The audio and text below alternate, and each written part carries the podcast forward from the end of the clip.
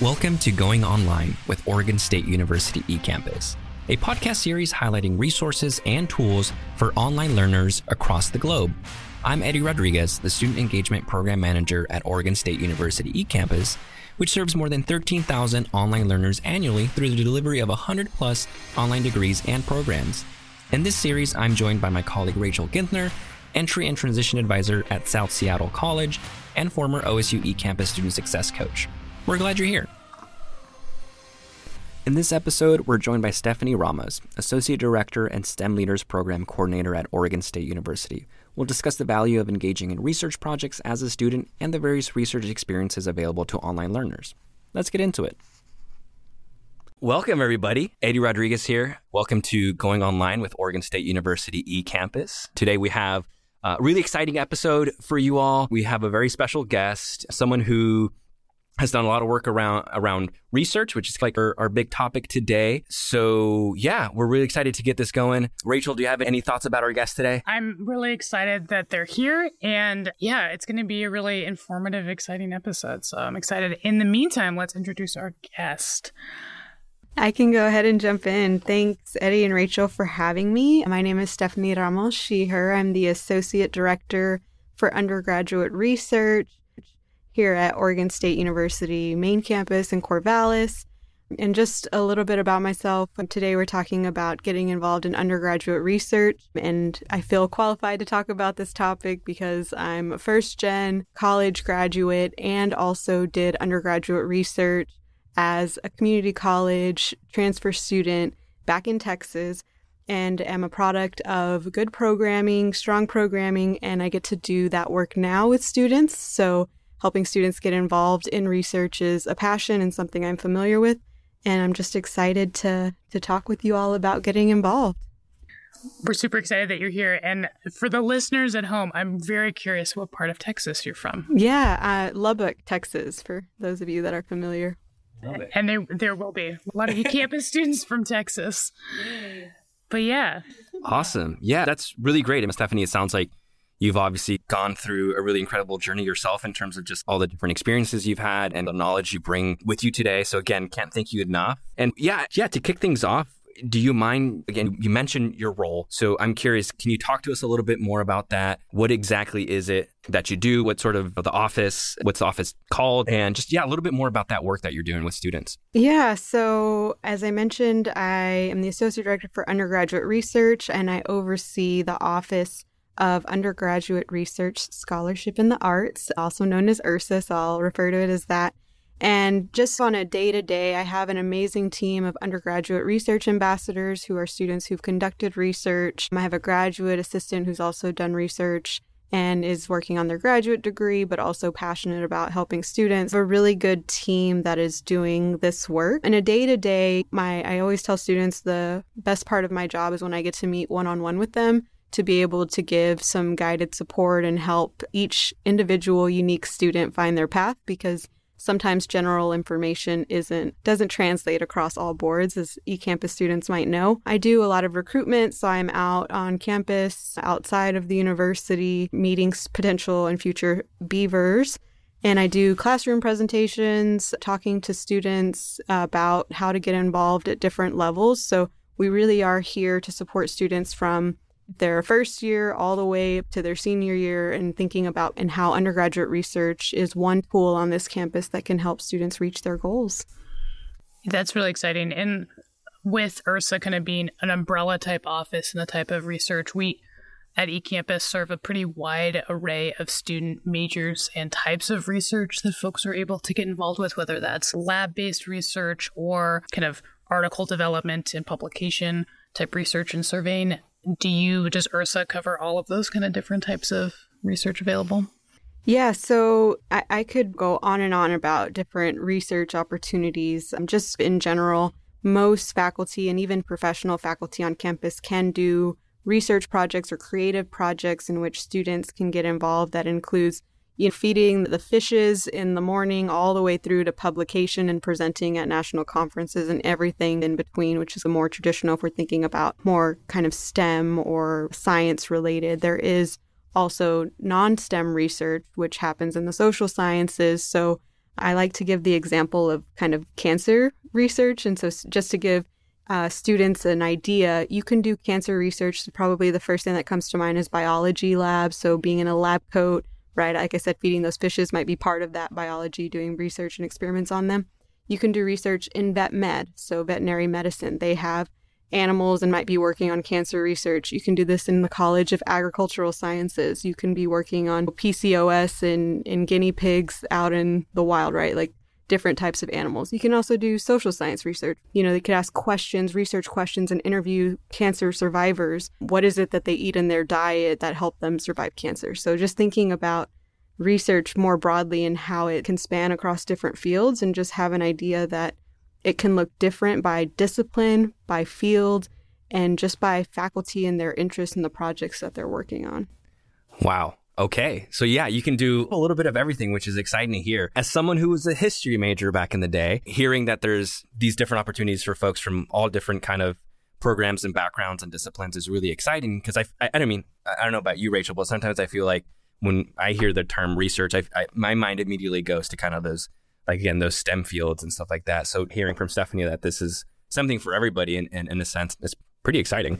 Yeah. And I always forget that you and I both have history degrees and somehow are hosting this podcast together. But I think that it's really important to talk about that difference, which is like research as like a verb and noun of kind of experiential learning. That experience part can look and feel entirely different for every student, every project that they might be on, discipline, and also the end result for that product might be entirely different based on what the needs are and the discipline are. Since we're both history majors, Stephanie, I'm curious what your background is in ed- like educationally. Yeah, so I have a bachelor's and master's degree in chemistry. So coming straight out of the STEM field, so far away from history as possible, because just didn't know, didn't understand it very much. Didn't want to do the right. didn't want to do, I still struggle. Yeah, but I mean, there's something for me when I think about research and I think about my STEM background and how it informs the work that I do. I, again, I go back to the creative part, the social science, and letting students know that's an option. And when we define undergraduate research, I think it's important for students to know that creative projects count. So when we're doing research, the scientific research process, which is what's the question? What do you think's going to happen? How do you get there? Those are the skills that you can take away and be applicable in your future. And so it's more about using that method, scientific method, as a tool to be able to answer questions. And so again, yeah, you're right. It looks different for everyone, but taking that step back and getting an idea of, okay, what is it that I'm interested in and how can I ask a question or help contribute to answering a question on this campus? Because if we could cure cancer, there'd be a lot of faculty without jobs. And so I just want students to know that there's different ways to ask questions. And that's why having folks with different backgrounds and experiences helps move that research agenda forward for all. And speaking of, of faculty, you were mentioning that it sounds like they obviously play or can play a role in in helping students with their own research projects and that sort of thing. Uh, you know, sometimes what we've heard from our eCampus students is often, how can we connect with faculty or how can we build relationships? And it almost sounds, or at least maybe as an outsider looking in, it seems that research could potentially maybe be one way, one way for eCampus students to to build those relationships with faculty. Would you say research is an opportunity to connect with faculty for students? Yes, one hundred percent, both professional and academic faculty, which is one way. And I have to stub my toe on the door here. When I say that I am the Associate Director for Undergraduate Research, I also believe that there are other ways in which students can make these connections. So it's not just, this is the only pathway. And if you're listening, I have to do this or there's, I'm not going to succeed or move to the next step. No, know that there are many ways in which to get connected. And I can give a few examples. The SEAL, C E L, the Center for Civic Engagement and Learning. There's the folks at the that do the ROPES course. There are different career, not career, ad, accelerator advantage. So coming up with a business plan, a model idea, taking that idea to market. So those are also ways to connect with faculty, right? You're not limited to this one area. But yes, if you want to connect with faculty and you're looking for future letter of recommendation writers, or you're looking for a reference when you apply for jobs, getting involved with the work that they do can and will help you. And that's honest, with working with campus students, that's often the biggest question is like, how do I connect with faculty since they're like possibly across the country and like in three different time zones? And I think it's important, as Stephanie, that there's many paths forwards, and we encourage students every day to just reach out to faculty. Like they are interested and dedicated in for student success, and they want to connect with eCampus students, but especially if you're working with faculty members that you enjoy their work, or if you're curious about the work that they do, it's such a great opportunity to help them in their work and be a part of that process. And just for a clarifying point, Stephanie's going to continue to mention that there's professional faculty and academic faculty at Oregon State. Key distinction there is that academic faculty teach classes and professional faculty can teach classes, but they're often in staffing roles, but they both are able to conduct research and ask these questions. And so you might be working with both types of faculty, but that's the key distinction there for the folks listening at home. Thanks, Rachel. I appreciate the clarification. And this kind of what it makes me think about as you were talking and speaking. So you said students, eCampus students can reach out directly to faculty. And so just my pin insertion into this is a lot of times students may not feel comfortable or confident in emailing faculty, and just the tips that I have, and I can go through an example script of off the top of my head of what an eCampus student might include in an email. But I always just give the advice that if you're not familiar or haven't been exposed to email etiquette or sending professional emails, I don't encourage you to say, hey, I'm interested, let me know what's going on, holler at me when you get a chance, call me on my cell kind of thing. So what I my recommendation for students, if you're an eCampus student, if I was an eCampus student, hi, Doctor Joe, Doctor Johnson. I am a second year eCampus student majoring in political science. I have worked in the public sector for seven years and have an array of experiences. I find your research on aquatic life and animals interesting and something I would like to know more about to write a potential story. If you have space in your research lab or looking for an additional pair of hands, I'm working remotely from Connecticut. There is a time difference, but I'm committed to working or volunteering ten hours a week here and looking forward to hearing from you, potentially meeting. Here are some times, Monday through Friday, eight to five, nine to five, Pacific Standard, if you're on a different time zone. I understand if you don't have space in your research lab right now or your research group. If you know of anyone who could use my skill set, please let me know. I've attached my resume, right? And you may not have all of that, but I just want to give you an idea of what I said, like, hey, what's up? Holler at me, versus yeah. putting something together that shows you've looked at their work, that you have an interest, and that you're excited, you're committed. One thing I didn't mention is payment. So if you're, everybody's different. Some can volunteer, some need to get paid, some have families, right? That's on an individual basis. So I always tell students to be upfront about that, just so that you are honest, you put your best foot forward, and if you get a, you hear back, see where things go. Yeah, absolutely. Honesty is the best policy in, in emails. I just want to say that out loud. But I think, Stephanie, with that example, I, there's like a lot of folds to this, but I, it's important, I think, to know as eCampus students, like, we want you to email. Please reach out. I know that there's a lot of anxiety around emailing faculty members. They are, they can be very scary with doctor in the title. But just remember that they are people, but especially when getting making efforts for kind of inclusion on research opportunities, access to their materials. Like, these are things that often these faculty members have worked very hard to get, whether that's securing their own funding, coming up with their own project proposals. And so with that example that you gave, really giving the like showing your motivation, identifying what your skills might be or benefit to the project, or if you're just sending in like a, hey, I'm very curious about this work, can you please send me some more information or answer these questions? Like, being mindful and respectful always, but really kind of showing up and ensuring that you're able to give as much information as possible in that email is best rule of thumb for an email for getting into research, but also any email you're sending to faculty members is just thinking through, like, what information am I able to give to make sure that they have the most information to work with? Yeah, exactly. And I think I'll add in, because I what you said too is resonating with me, that it can be scary and intimidating to send an email, cold email, someone you don't know. But the beauty of our office and what I do and our staff is that if you have an email draft and you're unsure, send it our way. Send it and to Stephanie. Send it to Stephanie. Directly, directly to me. I literally just got a student email, and I, this is frequent. I get student emails. I say, send it to me. They send it to me.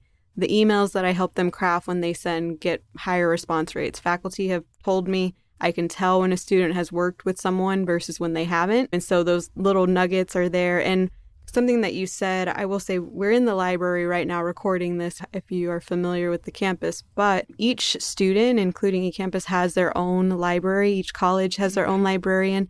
If you don't know yet how to look up research articles or find out about what faculty are doing, your librarian on campus will help you do that. There's a lot of guides, but also with that, that saves you an email in asking them. It shows you've done your work. And sometimes faculty have websites. Yeah. Life advice here, if you don't take anything away, you're like, how is this going to help me later?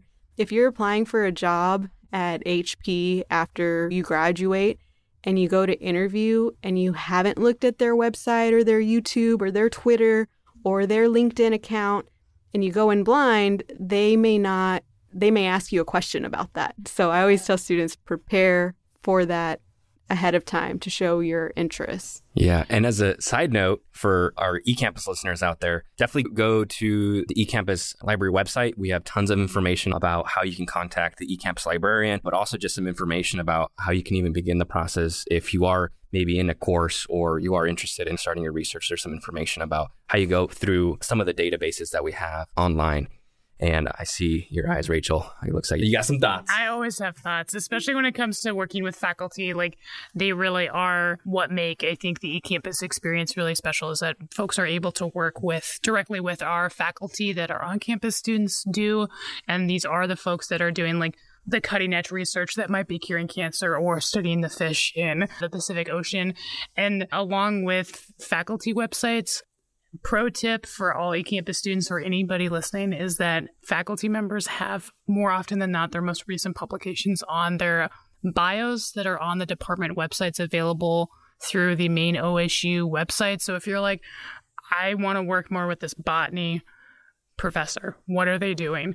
You can search the botany department staff directory and find that person. And more often than not, their like most recent publications are there. And so you're able to get self-serve without having to ask any questions, any of that material if you're curious, but also you can kind of get a bit more about their background and what kind of work they're done, especially if you're looking for opportunities for graduate programs and are looking to see how folks got to where they were. They often have a really great simplistic roadmap for where they start, what programs were they in, what kind of extracurriculars or internship opportunities they might have completed. And so it's a great way to get a sense of, one, who you're working with, but also what opportunities might present themselves. Yeah, Stephanie, yeah, there's you said some great things, and I think you have just sparked a lot of excitement over here in terms of, yeah, all the different tips and tricks that we want our students to know. And yeah, just reiterating again, the importance of, yeah, doing your homework, right? Like in any situation where you can show that intentionality of, I am very much interested in doing research. And you can, if you're working, wanting to work with a particular faculty member, being able to speak to some of the stuff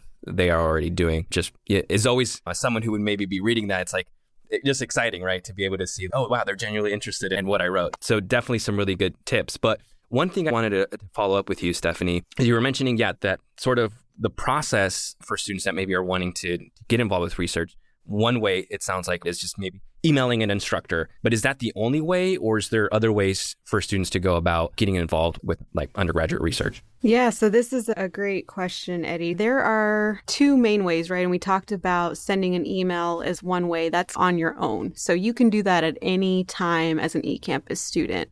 That's a one. The second one is that there are organized research programs on campus. Uh, almost every college has one research program that maybe goes in the summer or goes during the academic year. And so we have that information on our website. We've compiled that list and those contacts. So you can always start there by reaching out to folks. This program has ended. Do you, are there still faculty needing student support? Were all the positions filled? The worst they can tell you is no. I also oversee the URSA Engage program, where that happens throughout the academic year. But the reason that I bring that up is because something that I think is helpful for eCampus students who may not be located in Corvallis and may be across the country or even the world sometimes, are that there are still faculty who are working with students remotely. And so just even knowing that is empowering, because I think sometimes students may feel if I'm not on campus, I can't do the work, but faculty have adapted to create online projects so that students who are eCampus can get involved and our distance students can get involved. So yeah, multiple ways. There's one other that I always like to throw out to students. So I didn't tell you this when I first started, but I did two summer undergraduate research experiences. One was at Pacific Northwest National Laboratory in Eastern Washington, and the other was at Washington University in Saint Louis. And there's a website, the National Science Foundation, N S F, R E U's Research Experiences for Undergrads. And every institution across the country has some sort of R E U that they do in the summer. And so it's important that students know about that and can look it up, look into it. A lot of these are more STEM focused. So if there's more STEM listeners, then that's for you. There's also some that do history. There's another website that's not coming to my mind right now. We have this all listed on our main U R S A page. But just to be aware, I guess the other way that students don't think about research, I'll just add this one in, is I spoke with the student the other day and I said, oh, you want to do an internship this summer? Did you Google Boeing, Google, Amazon, and just type the word internship after it? Because they are also doing research at those companies and they need student interns. So it's not just an intern, there's a research component in why they hire students. There's national labs that do this. So many ways, and it's really going to come down to what the students' interests and future career goals are. And if you're just trying to figure out if this is something that's good for you, that's great. But yeah, just, Eddie, so many ways. I think that's a really great, I think, and especially talking about undergraduate research and internship opportunities, I think that there's a lot of just like narratives and scripts around that this is like solely for nineteen-year-olds that are in their kind of quote-unquote traditional college experience, that like you talking about all those options reminded me how accessible these opportunities are should you want them, and that those larger corporations, because we do get a lot of C S students, computer science students, looking for internship opportunities as they gain more experience in the field if they're not already in the field. And that's something that very commonly myself and academic advisors say is just like, if you're if there's a large company in your local area that you want to work for or want entrances, sometimes it, they have their own internship programs that just require looking on their website and filling out an application. And especially if you're already a current student with a large program like the post-bac program in the computer science department, like they're all sometimes, you know, happy to take folks on outside of kind of the other channels that there might be. And I think really thinking through what those opportunities might look like, and just know that there probably is one in your backyard that you haven't thought about or haven't been able to find that is separate from Oregon State altogether, or something that might be better suited for your end goals. Yeah. And I think one thing I will add to what you're saying right now that is standing out to me is I said in the beginning that you can do research at any time, although there is a sweet spot window yes, of when you sh- of when you should do this if you're doing those internships for those companies, if you're looking to do a summer R E U that I spoke about earlier, or some of these programs. In the fall, there is the hot spot, and I'll tell you why, so you have just an understanding of why fall is a good time to do it. A, because projects are starting up, faculty are coming back to campus ignited about their work. They find out if they've received grants. For companies, sometimes when I think about Amazon, they have to do background checks. Those background checks can take up to six months to complete, so they can't wait until February or March to try to hire a student for the summer. And so oftentimes students may not know that, but the reason that I tell you is so that you can plan ahead. And so the tip that I like to give students is that if you look online and that your dream internship research opportunity has closed, mark that date in your mind and know that those dates rarely change dramatically, mm-hmm. and to come back to it so that you could be competitive and qualified the next year. You can also email and say, I saw this, I wasn't aware, I would like to apply next year. Do you send an email out when this becomes open? You never know what can happen, but those emails and learning how to craft those emails and ask good questions and being professional, again, they're going to continue to come up as you're moving forward, because I always tell students, as much as I want every student to do research and to be connected with faculty, I can't do take those steps for you. But I can give you the skills you need and the training that you need to be able to do that on your own and do it well. Great. That's awesome, Stephanie. W- one of the things that it sounds like you're sharing is both like internship, internships, excuse me, can be focused, it sounds like. And but there's also other internships that aren't necessarily research ho- focused as well. Because I guess what I'm getting at, sometimes what I've heard from some eCampus students before is that there's like a time commitment, right? And that's sometimes challenging for folks. I guess what I'm trying to ask is, what would you say to those students that maybe are afraid of committing to a long research project or a long internship project? Are there any tips or tricks about making those things work? Because I know sometimes students want to do it, but there's this fear because maybe they're already like working full time or... Yeah, that's a really great question, Eddie. And so I will give you, because I, I have the faculty kind of hat when I think about how faculty are responding. And then I have the student, what's realistic, what what students are trying to do and accomplish. So it's going to be twofold. But one is from the faculty side. So I will say faculty, a student who will stay long term because they have to train you. They want someone who's committed so they don't have to, it takes time to get someone onboarded and a lot of change. The example I like to give, I don't have a better one, so if y'all have one, let me know, but it's like dating. Imagine if you had to date someone every single term and every single term it was something new, relearning, relearning. How much progress would you make with that relationship? So when you think about working in a lab, if a faculty has to take on a student each term or train someone, it can be exhausting for them to want to do that. That being said, if you can't commit to a long time because you have all of these things, I think it's worthwhile to sit down and ask yourself, what is realistic? What are you hoping to accomplish? And what can you actually give? Because again, I think students want to do undergraduate research, they hear about it, but then they may not have the time or capacity. And so it's an honest conversation with yourself and recognizing the faculty side and then also just communicating that. So we talked about how you communicate that honestly and effectively to faculty. I'm interested. I can commit five hours a week. And I, if I can't make it, I will give you a two or three day notice as best as I can, right? That's going to show up better than you ghosting them, not responding, just letting the ball fall because you have sixteen midterms, right? Like it happens, stuff happens, life happens. So yeah, I think it's more about if you know that this is something you want to do, research is a powerful tool to help you in the future, right? So you may do research and want to go to graduate school. That's great. You may do research and use it as a tool to get yourself a job like I did, right? Just different outcomes. But I also strongly believe that you can get those skills by working at Fred Meyer. Like you're going to get some experience working with personnel. You're going to get communication. You're going to get maybe some budgeting in there, your time management.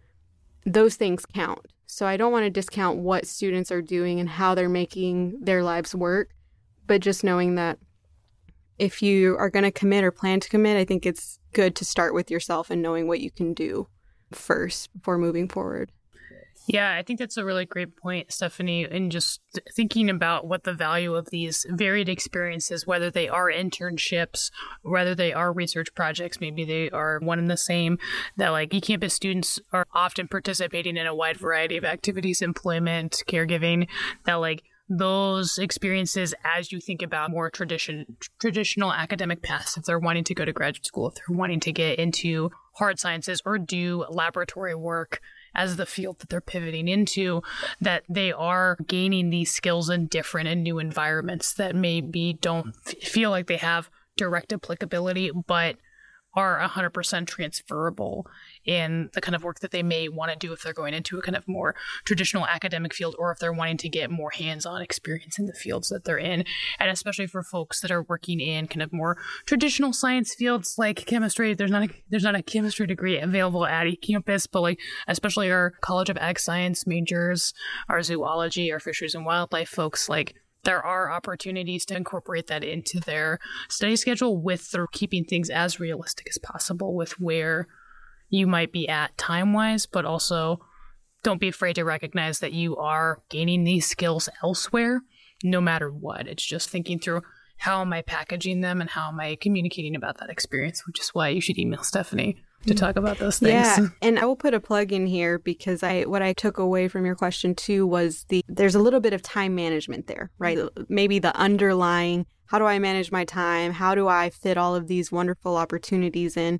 And I never recommend something I don't use myself. So I'm going to recommend the Academic Success Center, which academic coaching, one-on-one coaching with students. So you could set an appointment, meet with a coach and ask these sort of questions to get the tips and tricks. That's exactly what they do to be able to help students manage their time. And I say this because I have my own academic coach. So I work with the director, Claire Creighton, and it's a benefit and it's helpful.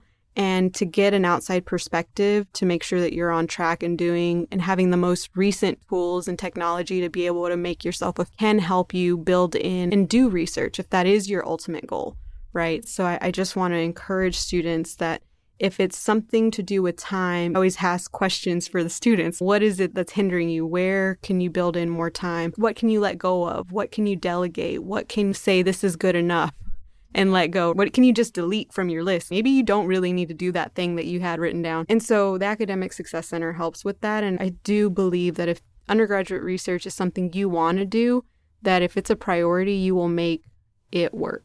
Yeah, and especially with the remote opportunities that might be available in these projects, oftentimes that might translate into asynchronous work, which will mirror the kind of flexibility that can often come with eCampus courses. I think upfront present communication is always important with what those obligations might look like, and also gaining more understanding about what's being asked of you as you engage in this work, because sometimes it is just like doing data input into a spreadsheet, and that can be done at any time, but like you've just got your due dates, or if it's something that you need to be synchronous for and present for, that often can be stressful for eCampus students. Again, these are opportunities that are here for you if you want them and to pursue them. There is flexibility there, but it's about kind of collaboration and transparency and communication. Yeah, absolutely, Rachel. I think too, just to, at least my kind of own takeaway from all this too, especially again, thinking about our online students and sometimes the complicated lives that they have. I think I would also say not necessarily a right or wrong way to kind of go about any of this. And I think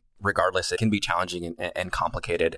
But I think if, as some of y'all are saying, I think if you're willing to make some of this stuff either like a priority or make some changes within your life to make room, there's definitely a space with you to pursue undergraduate research. And you have the support and resources here to help guide you, even during those moments where it can be really challenging, just giving everything that's going on and, and possibly in your life. Yeah, and I encourage folks as we talk about this thing about time management, as well as incorporating in this, like sometimes seen and spoken about as like extracurricular, like it is important to note that this is something that you could definitely view as coursework, and thinking about your course schedule and what you're able to take on and concurring with those obligations, because this is a tough thing to incorporate if you're taking sixteen credits a term, but maybe the term you decide to engage in a research project is the term that you take twelve credits. Thinking about where you're able to flex your time and give your time. There's a lot of opportunities there, and thinking through what you have control over and what you may not. And if you're hoping to pr- pursue some of these opportunities, like definitely consider that as a part of your schoolwork, as a part of your course schedule, and think about your time in those quantities, especially as this may feel more extracurricular. If this is something you really want to do, like the intentionality in the way that you take on additionals can help make this feel as real as taking another class. Yeah, and I'll add, because what you reminded me of is it I took five years to get my chemistry degree, and that fifth year really allowed for me to do that additional research. So by taking those twelve credits each term, I actually allowed myself to do research and be involved, a choice that I had made, and knowing that it was I was playing the long game there. And once you graduate, it's harder to make these research connections if that is something that you want to do. Not impossible, just a little bit more work on your end to secure those opportunities. Yeah, and I think that's a really great point, Stephanie. Thank you so much for sharing that whole piece. I think what we're all getting at is like at Oregon State with eCampus, like it really is a curated experience for what you want out of your degree and what you want out of your experience with eCampus. And again, these are all avenues that are open to you, but it's like you have the option in the way that you think about your course schedule, as well as how you engage with internships and research opportunities that can be what you want it to be in whatever length of time makes the most sense for you and what your overall goals are, especially as a lot of eCampus students are thinking about graduate school and kind of getting into more, again, lab-based sciences that are wanting to get as prepared as possible for entrances into that. Yeah.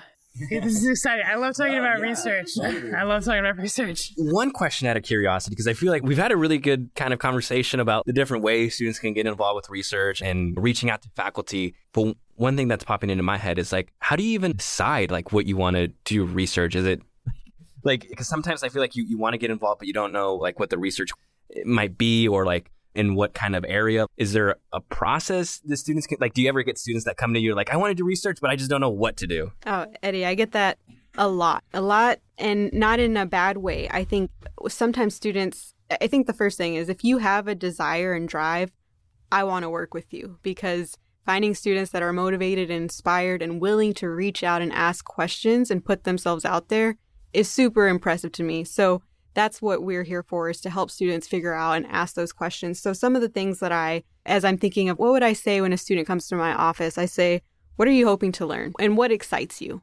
Because if you're not excited about this work or you don't know what you're willing or wanting to learn yet, that might put us at a little bit of a disadvantage. That being said, I haven't yet to meet a student who hasn't said, I'm actually interested in this related to my major, or I'm majoring in Ag Sci, and I'm like, oh, great, here's, I know a lot about Ag Sci, right? I can tell you, here are some cool things that are going on. But also, how is this undergraduate research experience going to help you post-graduation? Because if you're just doing it to fill a checkbox and because it's cool, you're just going to go into lab and you may not take it as seriously, right? But I'm hoping to get a letter of rec. I'm hoping to go to graduate school. I'm hoping to build connections so I can study or go to the Arctic. That's my dream, right? How do I do that?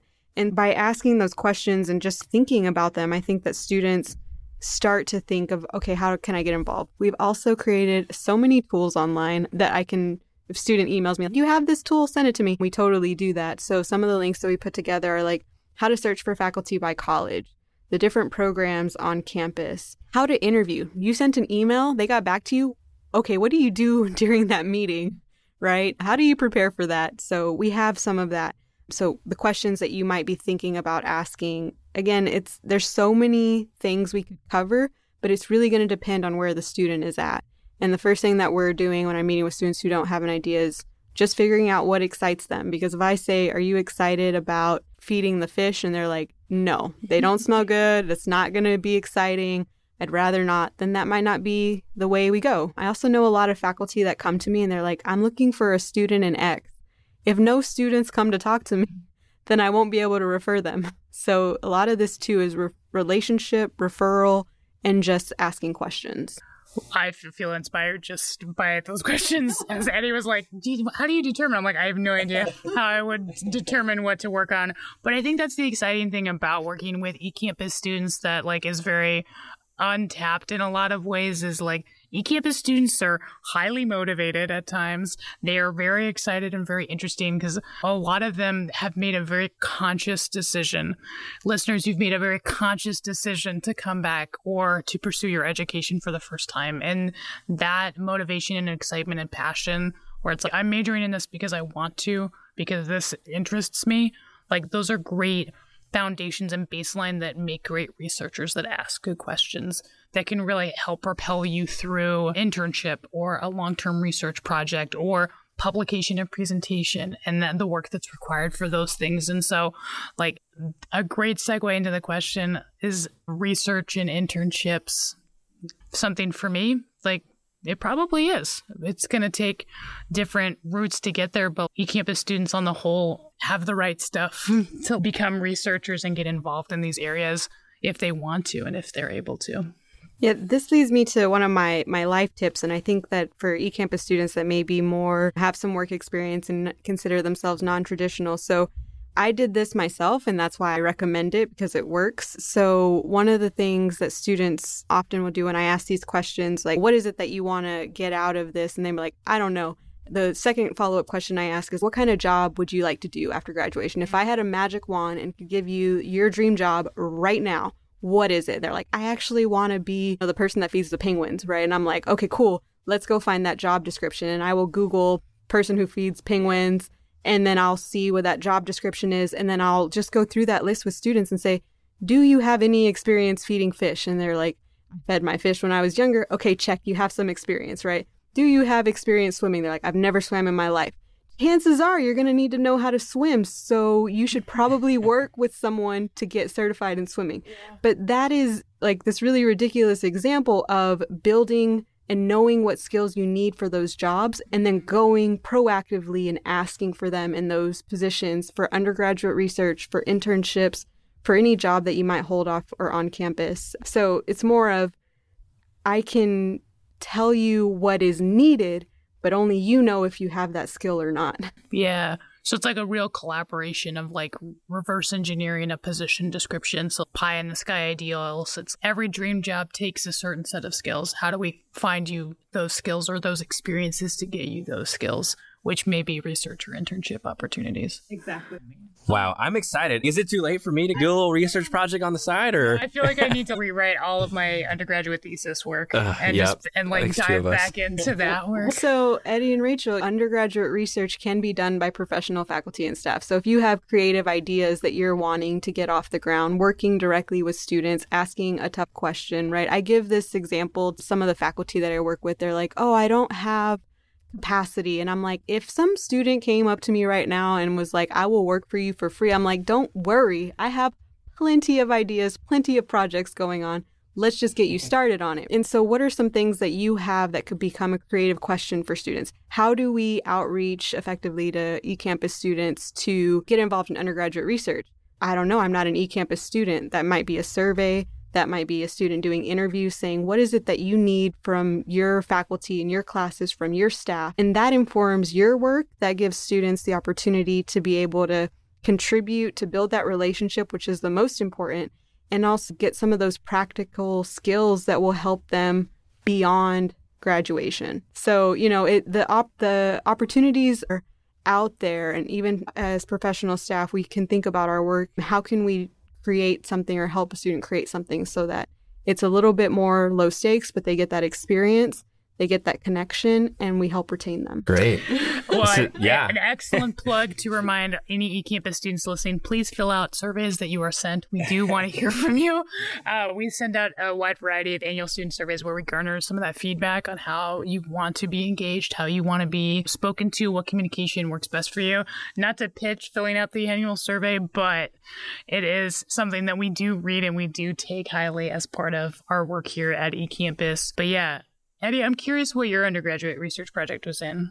My undergraduate research. Yeah. So I had the opportunity. So I, history again, folks, if we already forgot history. And I got the opportunity to do a, gosh, I forget the specific type of thesis, but essentially it was a thesis looking at the Oregon migrant community within the state, like the historical implications of the farm workers movement within Oregon. And it went as far back as a program called the Braceros program from like the early nineteen forties, I want to say. Anyways, I could go on, but essentially, yeah, it was around migrant labor in Oregon and specifically looking at like the Latino community during that time and their role within the farm workers movement.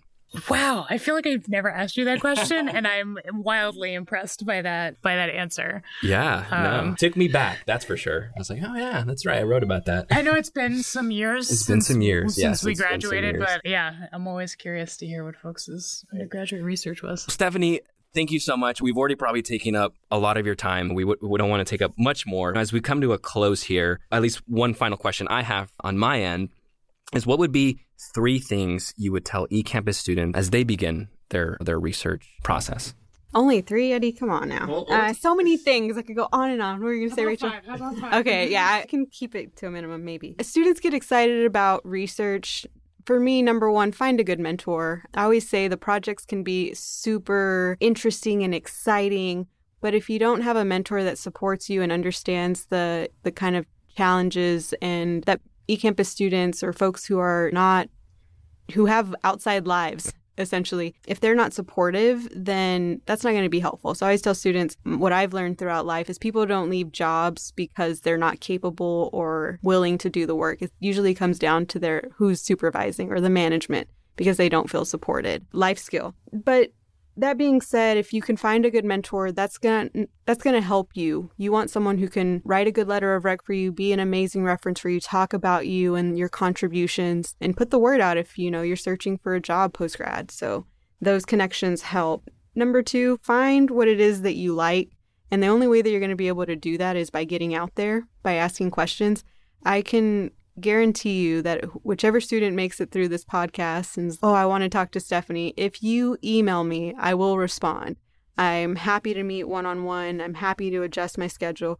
But again, I can't do that without you. So you guide this process. And I think that's true through all of your undergraduate and postgraduate experiences. My other life lesson is learn how to communicate effectively. Um, and this is something that takes a lifetime. So I'm not by any means an expert on this. I read a lot of books, a lot of articles, a lot of LinkedIn Learning, YouTube videos, you name it. But communication comes in many forms. And again, we talked a lot about email, but verbal communication, how do you express yourself when you are experiencing setbacks that are impacting research once you get involved? How do you communicate, I don't feel confident in doing this task? Can we work together? That is a form of communication that if you don't practice in undergrad, it's going to be a little bit tougher when you get out into the real world. And yeah, there's so much I could teach you. I could go on and on about all of the things, but I think, again, you have Eddie, you have Rachel, who are both fantastic, and I just thank them for having me here today. But most importantly, reach out. I can stephanie dot ramos at oregon state dot e d u. I'm happy to help and support, and I look forward to meeting all of the amazing eCampus students that we have on campus and beyond. Enough said. Yeah, and, and seen. and seen.